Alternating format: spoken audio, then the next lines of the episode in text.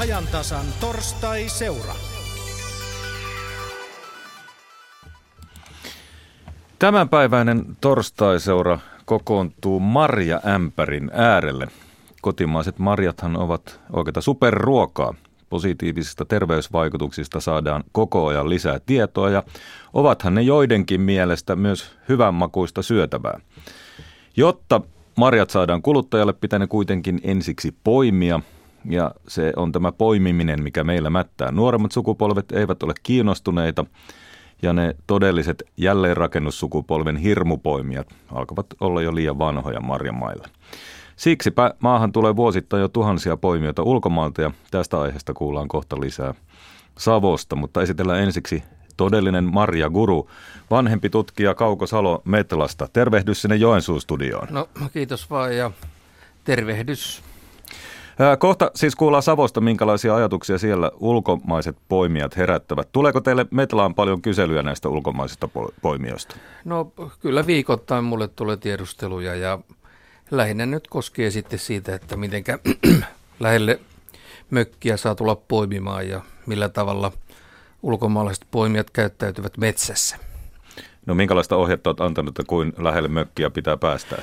No kyllä tässä sellainen yleinen perussääntö on, että niin kuin metsästäjätkin ovat toteuttaneet Suomessa, että semmoinen 150 metriä voisi olla aivan hyvä raja. Aivan. No usein sanotaan, että marjat eivät poimimalla lopu. Miltä tämän vuoden sato näyttää? No tämä on hieman erikoinen sen takia, että suomuuraimesta, eli hillasta tai lakasta, miten sitä nyt monena nimenä sanotaankaan, niin oli erinomaisen hyvä sato, joka on harvinaista ollut Etelä- Keski-Suomessa viimeisten pari 30 vuosikymmenen aikana. Ja Lapissakin suomuurain sato oli hyvä. Sitten mustikka- ja puolukkasato oli tämmöinen keskiarvoinen, noin parikymmentä kiloa hehtaarilla kasvustoissa on tuo satotaso. Ja mustikan poimintahan nyt rupeaa olemaan hieman ehtoo puolella, eli pari viikkoa mustikkaa hyvin nyt vielä voi poimia ja sitten alkaakin puolukan poiminta. Hyvä. Jatketaan kohta kauko sinun kanssa, mutta otetaan nyt mukaan lähetykseen Savon radion porukat ja, ja ulkomaiset poimijat, nimittäin he ovat täällä taas. Tuhannet pääasiassa Taimasta saapuneet poimijat ovat sijoittuneet eri puolille maata. Sen mukaan, missä marjasadot ovat runsaat ja paikoin, niin kuin kuultiin, ne ovat runsaat. Isommista välikohtauksista ulkomaalaisten poimijoiden kanssa ei ainakaan toistaiseksi ole raportoitu, mutta pienemmistä kärhämistä on tänäkin kesänä kuultu. Poimijoita välittävät yritykset ovat panostaneet poimijoiden informointiin ja tänä vuonna on painettu myös taimaankielisiä oppaita sekä opastusvideopoimijoille. Kaikkia ulkomaalaisten tulo ei miellytä, mutta on myös tahoja, jotka ottavat mielellään tulokkaat vastaan. Näin on esimerkiksi Ylä-Savossa, Vieremällä, jossa muun muassa paikallinen majatalon pitäjä ja kyläyhdistys majoittavat poimijoita. Vieremältä lähetystä jatkaa Anu Myllärinen. Vieremältä tosiaan jatketaan. Vieremä siis Pohjois-Savossa sijaitseva pienehkö, mutta voisiko sanoa, että vireä kunta, tuommoinen nelisen tuhatta asukasta ja lähin kaupunkia. Tässä on Iisalmi, tuommoinen reilut parikymmentä kilometriä matkaa. Niin, me ollaan nyt Kauppilanmäen kylätalon pihapiirissä ja tämä kylätalo on yksi, yksi paikka, jonne näitä poimijoita, en tiedä voiko sanoa ihan avosyli, mutta että on otettu vastaan, eli heitä majoitellaan täällä kyläyhdistyksen puheenjohtaja Minna Partanen. Öm, kerro ensin vähän, että minkälaisella käytöllä toi teidän kylätalo on? No meidän kylätalo majoittaa vuokralaisia, vakituiset vuokralaiset on yläkerrassa ja alakerta on ihan yleisessä vuokrakäytössä. Kylän yhdistykset käyttävät sitä, sanotaanko kerran pari kuukaudessa ja muuten ihan juhlakäytössä tai on ollut taideleiriä ihan minkälaisia vuokraustoimintaa nyt kysyntää on, niin ovet ovat auenneet. No nyt ovet on auenneet taimaalaisille marjanpoimijoille. Heitä on siellä tällä hetkellä joku 25 ehkä suurin piirtein. Tuota, miten te päädyitte siihen, että majoitetaanpa poimijat? No meillä oli pari vuotta sitten edellisen kerran poimijoita ja he ovat yksinkertaisesti niin suuri tulonlähde meille, että meidän yhdistyksen toiminta on aika pientä ja pienellä porukalla toimitaan, niin, mutta toimintakulut on hirmu suuret. Et, et sitä varten niin kun avosyli otetaan kyllä vastaan tämmöisiä pitkäaikaisia vuokralaisia. Et ihan bisnesmielessä tässä ollaan ja toisaalta tämä sopii meidän kyläyhdistykselle tämmöinen. En sano, että se olisi kaikille välttämättä hyvää, mutta tämä on varmaan hyvä sijainti heille ja meille hyvää toimintaa. Niin, mikä sopii yhdelle ei välttämättä sovi toiselle. Tuota, kun sanoit tuossa, että te otatte mielelläni tämmöisiä pitkäaikaisia vuokralaisia, mutta miten, minkälaisen sopimuksen tai kuinka pitkän sopimuksen te olette tehneet nyt näiden poimijoiden kanssa? No tämä on noin kaksi kuukautta, eli nyt heinäkuun lopusta sinne lokakuun alkuun. Et, et, toki marjatilanteesta riippuen, mutta että alustavasti pari kuukautta. Marjatilanteesta riippuen tuossa just aiemmin juttelin äh, toimitusjohtajan kanssa, joka siis yrityksen, joka välittää näitä poimijoita, niin hän kertoi, että tarvittaessa voidaan yhdessä viiva kahdessa vuorokaudessa niin paikkakuntaa tai maisemaa vaihtaa, että jos ei satoa olekaan. Oletteko te tämmöiseen varautuneet, jos vaikka yhtäkkiä lähtevätkin pois? No toki meillä on sopimuksessa irtisanomisehtoja, se on tämä normaali, että se on vain hyväksyttävä. Tuota, monet tahot, poimijoitahan majoitetaan juuri tämmöisiin kylätaloihin, mökkikyliin, leirintäalueille, mutta tuota, moni ei halua ottaa näitä ulkomaalaisia marjanpoimijoita.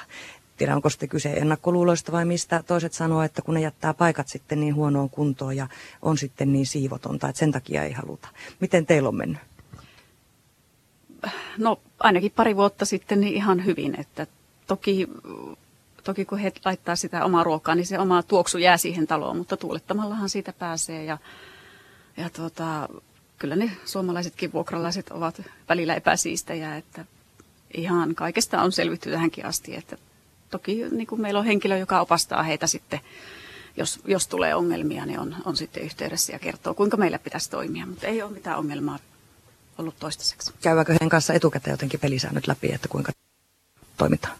Kyllä, meillä on yksi henkilö ihan heitä varten ollut vastaanottamassa ja on, on sitten, kehen voi olla yhteydessä ja hän sitten tulee tänne neuvomaan tarvittaessa. Näin siis Kauppilanmäen kyläyhdistyksen puheenjohtaja Minna Partanen, joka kertoo tästä kylätalosta. Toinen taho, joka vieremällä majottaa taimaalaisia marjanpoimijoita, on Gasthaus Puomila, Jaana Jaatinen majatalosta. Tuota, miten merkittävä rooli näillä ulkomaisilla poimijoilla on teidän majatalon toiminnan kannalta?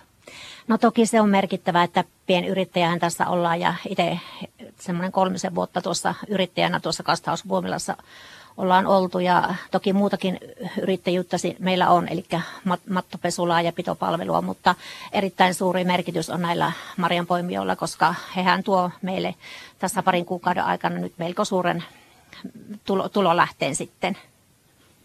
Teillä ei ole aiemmin ollut ulkomaalaisia poimijoita. Mikä sai nyt tänä vuonna ottamaan heitä? No tänä vuonna sain meidät ottamaan heidät sen takia, koska tuli tuossa tammikuussa sähköpostiyhteydenotto, jossa kyseltiin, että voidaanko majoittaa ja hetken mietittyä, niin ajattelin, että kyllä voidaan, koska kuitenkin toimitaan tällä alalla ja lisä, lisätuloa on meillekin lisätulotarpeen. Ja nyt kun ajatellaan, että on pyörähetty jo elokuun puolelle, niin alkaa ehkä vähän tuo matkailukausikin hiljentyä. Ja... No tässä periaatteessa meillä tällä hetkellä on mm, näitä taimaalaisia 50, 50 plus kokki. Heillä on siis oma kokki, joka tekee heille ruuat ja sitten meillä on tällä hetkellä 30 paikkaa muille asiakkaille. Eli tavallaan eri kerroksissa pystytään, koska meillä on talossa kolme kerrosta, pystytään majoittamaan taimaalaiset eri kerrokseen kuin meidän tavalliset majoittujat sitten. Sä kerroit mulle tuossa aikaisemmin, että teillä on se 50 asiakaspaikkaa. No nyt näitä taimaalaisia on jo se 50 plus kokki, mutta vielä teillä on myöskin muille, muille majoittujille tilaa. Eli miten te olette sen käytännössä järjestäneet? No, eli sillä tavalla, että meillä on kolme eri kerrosta talossa, niin kuin tuossa äsken sanoin. Eli ylinkerros 31 paikkaa on tavallisille matkaajille ja, ja tuota, sitten keskikerros ja alinkerros on sitten näille taimaalaisille, eli osittain he on tuota, sänkymajoituksessa, jotka on meillä perattu valmiiksi ja osittain suurin osa on sänky, sänkypaikkoja ja sitten pieni osa on patja, patjamajoitusta. Eli kolme kerrosta meillä mahdollistaa ja erilaiset ja monta eri majoitussiipeä ma- mahdollistaa sen, että, että myös tavallisella matkaajilla, jolla on ihan katkaulukin nukkumisen ja syömisen ja muun suhteen, niin pystytään sitten hoitamaan. Eli ei, ei ongelmia. Eli toisaalta nämä, tai jos ymmärsin oikein, niin nämä taimaalaiset myös majoittuvat hieman ahtaammin kuin normaalimatkalaiset. Kyllä, taimaalaiset samankokoinen huone, eli suomalainen matkailija, heitä majoittuu yhteen huoneeseen kaksi, niin taimaalaisia on kuusi. Tuota, heillä on oma kokki mukana. Kyllä, erittäin mielenkiintoinen ajatus, että heillä on todella oma kokki mukana. Hän, hän tuota, nukkuu päivät ja laittaa sitten, Marian poimijat hän lähtee tuossa aamulla neljän, viiden maissa mehtään ja si- siinä vaiheessa on ruuat valmiina ja sitten taas illalla, kun Marian poimijat tulee, niin kokki on sitten laittanut uuden, uuden lämpimän ruoan ja tosiaan sitten ruokakulttuuri näköjään on sellaista, että siellä on riisinkeittimet, pölisee eri puolilla taloa ja sitten meillä on annettu käyttöön tuommoinen iso pailapannu plus muita, muita kattiloita sitten, että eri puolilla meillä taloa on myös paikkoja, missä tehdään ruokaa. Eli joko ulkona tai sisällä tai eri, eri keittiöissä, koska mulla on useampi keittiö. Oletko Jaana Jatinen yhtään päässyt tutustumaan näihin taimaalaisiin, vai onko he niin omissa oloissaan ja päivät siellä mettässä, että onko se kanssakäyminen jäänyt vähälle? No periaatteessa kanssakäyminen on aika läheistäkin, koska mehän itse asumme tuossa samaisessa Gasthaus-Puomilassa. Meillä on yksi majoitussiipi käytössä ja päivittäin näemme heitä siinä aamulla, kun alan normaal, tavallisille meidän asiakkaillemme tekemään sitten aamiaista, niin he ovat siinä lähdössä marjamehtään ja kyllä siinä sitten tietysti aina tuntuu, että äh, periaatteessa yhtä suurta perhettä elellään ja tämmöinen kulttuurien kohtaaminenkin tässä välillä, että äh, heidän ruokansa tuoksuu ja minä tässä sitten yritän aamiaista tehdä suomalaisille, että vähän erilaista, mutta äh, ajatus täytyy olla itselläkin sellainen, että tämä aika nyt ollaan, että tämä aika on nyt tällaista ja annetaan heille mahdollisuus, koska tulevat kuitenkin köyhistä oloista ja annetaan heille mahdollisuus kerätä täällä ja olla ja yritetään semmoisella ystävällisellä asiallisella ohjauksella saada tämä yhteinen elomme sitten tästä toimimaan. Käännytään sitten Ellen Kelperin puoleen. Tulet Palosenmäen kylältä ja tuota, tiedän, että olet siellä jututtanut kyläläisiä ihan laajastikin ja kysellyt, minkälaisia ajatuksia herättävät nämä ulkomaalaiset marjanpoimijat. Minkälaisia mietteitä? Joo, soittelin kyläläisille eri ikäisille ihmisille ja eri paikoille ja kyselin mielipiteitä ja kellään ei ole mitään vastaan näitä poimijoita, mutta semmoisia toiveita esitettiin, että, että nämä, jotka tuovat näitä poimijoita ja näyttävät näitä paikkoja, niin olisivat yhteydessä kyläläisiin, että jäisi sitten ne kylän vakiopaikat, semmoiset, mitkä on kylän marjapaikkoja, niin ne jäisi sitten kyläläisten käyttöön, kun meillähän jos tuota, äh, asutaan silleen, että metsän keskellä, että välttämättä se mm, rajaa siihen rakennukseen, niin ei takaa sitä, että kyläläiset saa marjoja, koska ne marjat ei ole siinä taloja ympärillä, vaan niillä on ne omat paikkansa. Ja tuota, kyläläiset varmaan voisi vaikka sitten neuvoakin näille ihmisille näitä marjapaikkoja jostakin kauempaa, koska ihmiset kiertelee metsissä ja tietävät, missä on, on marjoja. Ja, ja tuota, tosiaankin nämä paikat, mitkä on kyläläisten käytössä, niin siellä käy vanhukset ja semmoiset ihmiset, joilla ei ole autoa, niin ymmärtää sitten, sitten tämän, että, että ovat vähän närkästyneitä, jos ne marjat viedään siitä. Että semmoisia ajatuksia sieltä kerrottiin. Kuunnellaanpa tässä vaiheessa Tomaki Services Oyn toimitusjohtajan Tomi Kärnän mietteitä. Tomi Kärnä oli alun perin lupautunut, tai oli sovittu, että hän tulee mukaan tähän haastatteluun, mutta niin kuin tässä on todettu, että Maria Sato on mitä on ja tilanne vaihtelee. Hän joutuikin vaihtamaan paikkakuntaa lähtemään Pohjois-Karjalaan opastamaan seuraavaa poimijaryhmää, mutta sain hänet puhelimitse kyllä jututettua ja tässä seuraavassa hän kertoo muun muassa siitä, että kuinka heidän yrityksensä ohjeistaa ulkomailta tulevia poimijoita? Meillä on käytössä tota, Arktis Aromette tekemä tämmöinen taimalainen opas ja sitten on myös omat koulutuspaketit, että on kahdeksas vuosi jo tätä alaa tehty ja, ja, ja kokemusta löytyy niin kuin ohjeistuksessa aika paljon. Mitä ne teen koulutuspaketit sisältää? No siinä on jokamiehen oikeudet, liikennesäännöt, käyttäytyminen täällä Suomessa. Sitten marjanpoiminnasta tietysti ja vähän laidasta laittaa, niin käydä asioita läpi. Semmoisia toiveita olen kuullut joltakin alueelta, että marjanpoimijoita välittävät yritykset, että toivottavasti he ottaisivat etukäteen yhteyttä ja vähän kuulostelisivat paikallisten toiveita. Olisiko tämmöinen käytännössä mahdollista? Mm, no se on varmaan aika hankala järjestää. Että tota, yksi vaihtoehto olisi, että näissä majapaikoissa järjestettäisiin tota, niin semmoinen kahvitilaisuus kauden alussa, että sitten pääsisi nämä paikalliset ihmiset tutustumaan tähän toimintaan ja kyselemään yritykseltä, että miten, miten me toimittamme. Että tämmöinen ajatus on tässä ollut. Onko paikallisilta ihmisiltä, jos ajatellaan nyt tätä kesää, niin onko tullut yhteydenottoja? Ei ole vielä tullut, että tässä on kumminkin kausi ihan alussa, että yleensä niitä tulee niin kuin vuosittain. Minkä verran osaatko sanoa? Öö, ne on noin 10-15 Sanoit Tomi Kärnä, että työkin olette jo kahdeksan vuotta tätä tehnyt. Alkaako olla niin, että aletaanko tässä tottua jo puoli ja toisin, suomalaiset näihin ulkomaalaisiin poimijoihin ja he sitten näihin meidän tapoihin? No kyllä sitäkin on paljon tapahtunut, mutta ainahan on kehitettävää ja, ja, ja ihmisillä on erilaisia ajatuksia. Niin. Jos tulevaisuuteen kurkistellaan, niin mitä arvelle tarvitaanko ulkomaalaisia poimijoita tulevaisuudessa mahdollisesti jopa lisääkin vai aletaanko nyt olla niissä määrissä, että mikä, mikä pystytään sitten järkevästi hoitamaan?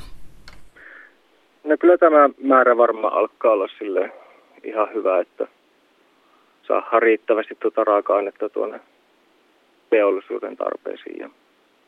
Mutta sitten aina on myös satovaihteluita, että marjaa tulee joku vuosi vähemmän, joskus taas liikkaa. Että luonnontuotteista kyse, niin aina on vaikea arvioida sitä satomäärää, mitä se tulee olemaan. Minkälaiset valmiudet teillä on ikään kuin lennosta lähteä vaihtamaan paikkaa, jos osoittautuukin, että se, minne olette suunnitelleet poimijat vievänne, että siellä ei marjaa olekaan, niin pystyttekö ripeästi vaihtamaan maisemaa? Kyllä se tota, yleensä vuorokaudessa tai kahdessa niin järjestyy taas sitten uudet alueet, että niitä koko ajan kar- kartoitetaan tota, niin, kauden aikana myös, että missä on marjaa. No minkälainen urakka se on löytää majoituspaikat poimijoille? No kyllä se alkaa olla aika, aika tota haastavaa, että on kumminkin niin monta yritystä Suomessa ja paljon poimijoita, että sitten on myös kilpailua näistä majapaikoista. Ellen Kelperi, miltä kuulostivat nuo Tomi Kärnän ajatukset, esimerkiksi tämmöinen yhteinen kahvihetki?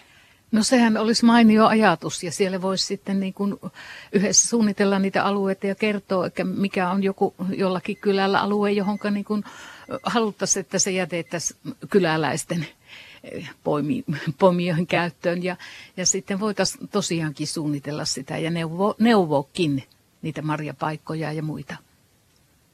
Tämä vieremältä tältä erää torstai seuraa jatkaa Jari Mäkäräinen. Kiitos Anu Myllärinen vierainesi. Siinä kuultiin siis ajatuksia Savosta. Sitten otetaan lähetyksen mukaan Joensuusta metsän tutkimuslaitoksen vanhempi tutkija Kauko Salo. Minkälaisia mietteitä sinussa nämä Savon ajatukset herättivät? No siinä oli hyvin paljon oikeita asioita.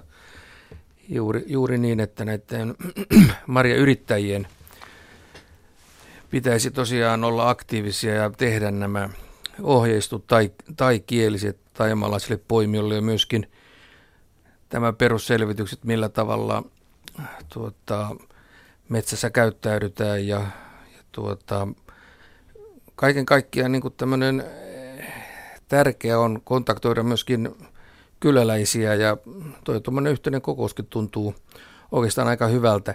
Tämä on nimittäin äärettömän tärkeä asia, että näitä ulkomaisia poimijoita meillä on. Jos ei olisi, niin tilanne olisi huolestuttava ja marjakauppa saattaisi loppua kokonaan, että metsään kyllä sopii ja kun paljon on puhuttu siitä, että kuinka paljon nyt sitten poimitaan marjoja, niin tällä hetkellä tilanne on se, että mustikasta ja puolukasta koko valtakunnan tasolla, siis biologisesta sadosta poimitaan noin 10-12 prosenttia ja ulkomaiset poimijat poimivat noin 2 prosenttia, että Paljon siellä marjoja vielä jää poimimattakin, mutta mä nyt haluan korostaa sitä, niin kuin yleensä sanotaan, että jää sinne mätänemään. Ei ne suinkaan ne 85 prosenttia jää sinne mätänemään, vaan ne tulee tarkoin käytetyksi, joko niin, että metsäkanalinnut syö niitä äärettömän tärkeää ravintoa. Metsäkananlinnulle on sekä kaikki nämä meidän metsä- ja suomarjat. Sitten jokainen nisäkäs lähes syö marjoja. Ja toki sitten kun maahankin potoaa, potoaa osa maasta, maahan, niin tuota, vielä bakteereillekin jää sitten ruokaa. Että jokainen marja on itse asiassa luonnon kiertokulussa erittäin tärkeä. Se on hyvä muistaa, mutta tosiaan nämä ulkomaalaiset marjanpoimijat ovat tulleet jäädäkseen ja heitä tarvitaan täällä. Kyse ei ole pelkästään siitä, että he saavat rahaa kotimaahansa, vaan että meidän marjateollisuus saa tuotetta. Kyllä mä pidän tätä äärettömän tärkeänä, että meillä, meillä on tämmöinen porukka ja jokainen marjayrittäjä tämä myöskin tietää ja tällaiseen yhteisymmärrykseen meidän pitää päästä ja varmaan ollaan niin kuin hyvällä tiellä. Alkukankeutta tässä joitakin vuosia sitten vielä oli, mutta nyt on tilanne koko ajan parantunut ja hyvä niin. No tuossa alkulähetyksessä vähän epäilin, että ne meidän su- omat superpoimiamme, eli käytännössä tuo sukupolvi, joka Suomen myös jälleen rakensi, niin alkavat osa olla jo vanhoja tietysti sinne marjametsiin. Mutta onko niin, että ongelma on siinä, että nuorempia suomalaisia se ei kiinnosta? Ehkä jotkut keski-ikäiset innostuu uudestaan lapsuutensa marjamaille, mutta, mutta muuten se on vähenevä harrastus. No mä en ole nyt aivan, aivan samaa mieltä sen takia, että – Kyllä suomalaiset edelleenkin metsää menee ja nuoremmatkin ja se, että he poimivat siis omaan laariin, omaan kotitalouteen ja, ja isoja porukoitakin nuoria opiskelijoita menee metsään ja se on eräänlainen rituaali löytää sitten marjoja ja sieniä ja niitä käytetään sitten panna pakkasen niin talvella yhteisissä illanvietoissa sillä tavalla, että nuoretkin poimii, mutta se ei näy niissä tilastoissa esimerkiksi, kun kauppaan viedään marjoja. Että ne on ne ammattipoimijat todella keski-ikäisiä tai eläkkeellä olevia ihmisiä, joilla on sitten vapaa-aikaa niin paljon, että he voivat marjoja kauppaan viedä. Että, että tässä on niin tämmöinen selkeä jako tullut, että on kaupallista poimintaa, ne on vanhempia ihmisiä ja sitten nuoret ihmiset poimii omaan laariin ja toki kesämökit ovat hyvin keskeisiä paikkoja, joita sitten käytetään tämmöisenä paikkoina, joista sitten lähdetään marja- ja sieniretkille.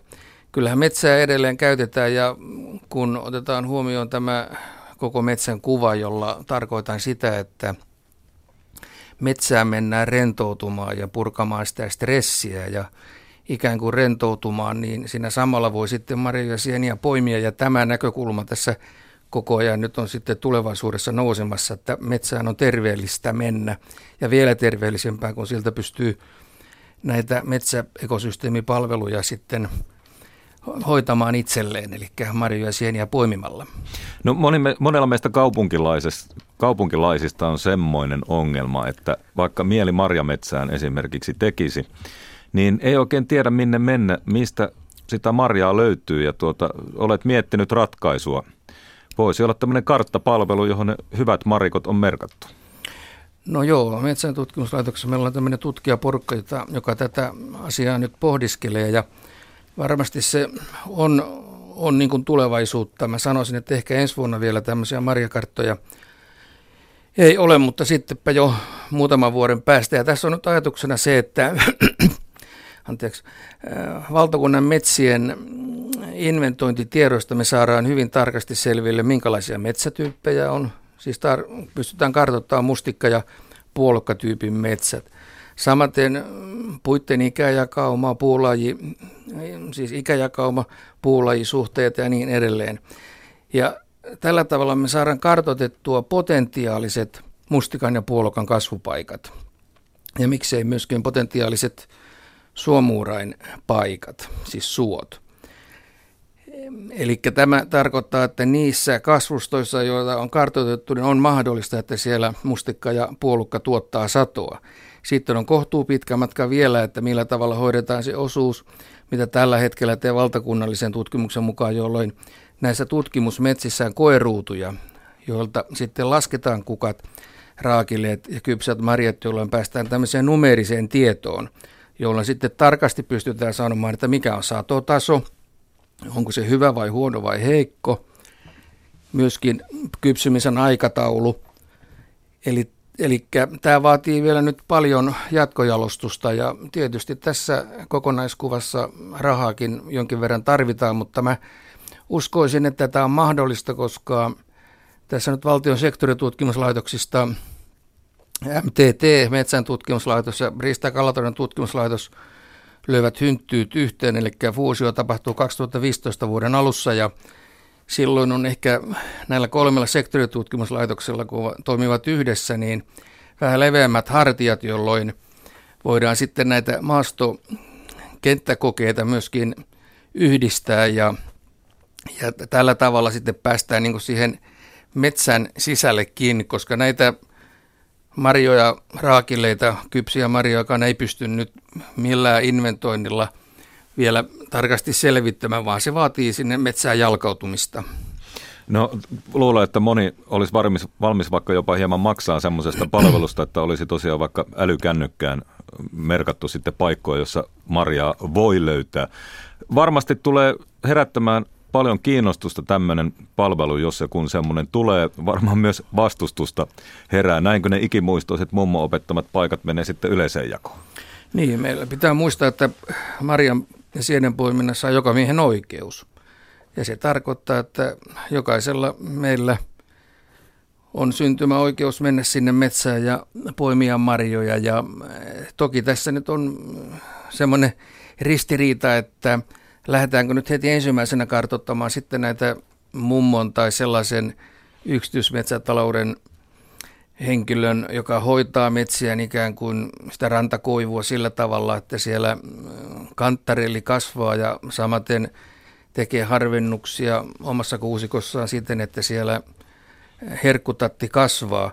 Eli vähän niin kuin puutarhanhoidon omaisesti ja hän tietysti haluaa sitten itse poimia tai sukulaiset tai tuttavat tai omat lapset tai lapsenlapset tämän metsän tuoton, että eh, tämä harjoitus voisi karttojen suhteen alkaa metsähallituksen mailta. Meillä on riittävästi niitä Lapissa, on Kainuussa, Pohjois-Karjalassa ja hieman muuallakin, että tämmöinen palvelu, mikä tarjotaan ja se voi olla todella ja ehkä onkin sitten semmoinen, mikä tulee kännyköihin ja pystyy internetistä katsomaan ja se maksaakin tietysti jonkin verran, mutta lähtökohtana on todella se, että se ei ole mikään kallis palvelu, että tässä pyritään aktivoimaan ihmisiä, että he menisivät metsään ja käyttäisivät metsän palveluja hyväksi. Ja tosiaan niille, joilla ei sitten vaikkapa sukulaisia siellä maalla ole, niin tuommoinenhan olisi ihan kulla-arvoinen palvelu, että ei tarvi ihan summittain metsään mennä. Hyvä, kiitos Kauko Salo näistä ajatuksista ja tosiaan aikataulu tämän Marjakartan kanssa, niin et vielä ensi kesäksi, ensi satovuodelle sitä ennakoi? No ehkä en vielä ensi vuodeksi, mutta jotakin yrityksiä tässä varmaan nyt sitten tapahtuu vuoden 2015 tai seuraavana vuonna. Näin, näin uskoisin ja tietysti tässä on raha myöskin taustalla, kuten meillä aina, että jos nämä pystytään hoitamaan, hoitamaan sillä tavalla, että se on kohtuullisen edullinen siis suhteessa siihen, mitä voidaan tavan kansalaisille palvelu antaa, niin totta kai tämä silloin toimii hyvin. Ja uskon kyllä, että metsä tulevaisuudessakin on semmoinen aarreaitta, että sinne kannattaa mennä – Aivan. Kiitos Kauko Salo Joensuuhun ja Anu Myllärinen. Haluatko vieraanesi Marja Karttaa kommentoida? No kysytään vaikka Minna Partaselta, että miltä tuo Marjakartta-ajatus kuulosti. Ja ainakin sinä tuossa äsken vähän hymyilit siihen malliin, että eihän sitä taho Anopiltakaan oikein saada kysymälläkään tietoa niistä hyvistä marja-apajista. Joo, kyllä se kuulostaa ihan hyvältä, että, että varmaan nuorilla varmasti on on niin kuin käyttöä ja tavallaan niin kuin lapsillekin saa myytyä sen vaikka tämmöisenä metsäseikkailuna, että lähdetäänpä kartan kanssa etsimään marjoja, että ei, ei ollenkaan huono ajatus, että varmasti niin kuin hyvä, hyvä juttu koko maahan. Toivottavasti pistivät metsäntutkimuslaitoksella korvan taakse tämän metsäseikkailuidean. Entä Ellen Kelper, kun lähdet etsimään marjoja, niin olisiko siinä kartalle käyttöä vai löytyykö ne ihan omin voimin? No kyllä ne löytyy minulle ihan omin voimin ja minä kyllä ihan mielelläni otan mukaan ystäviä ja tuttavia marjapaikoille, että en pidä salassa muuta kuin kanttarelipaikat on semmoiset, että parhaalle ystävälle ne neuvon. Onko nuorempaa väkeä ollut lähdössä mukaan metsään? Joo, lasten lapset on käyneet ja, ja mm, joihinkin tuttavien lapsiakin on ollut mukana ja nuoria.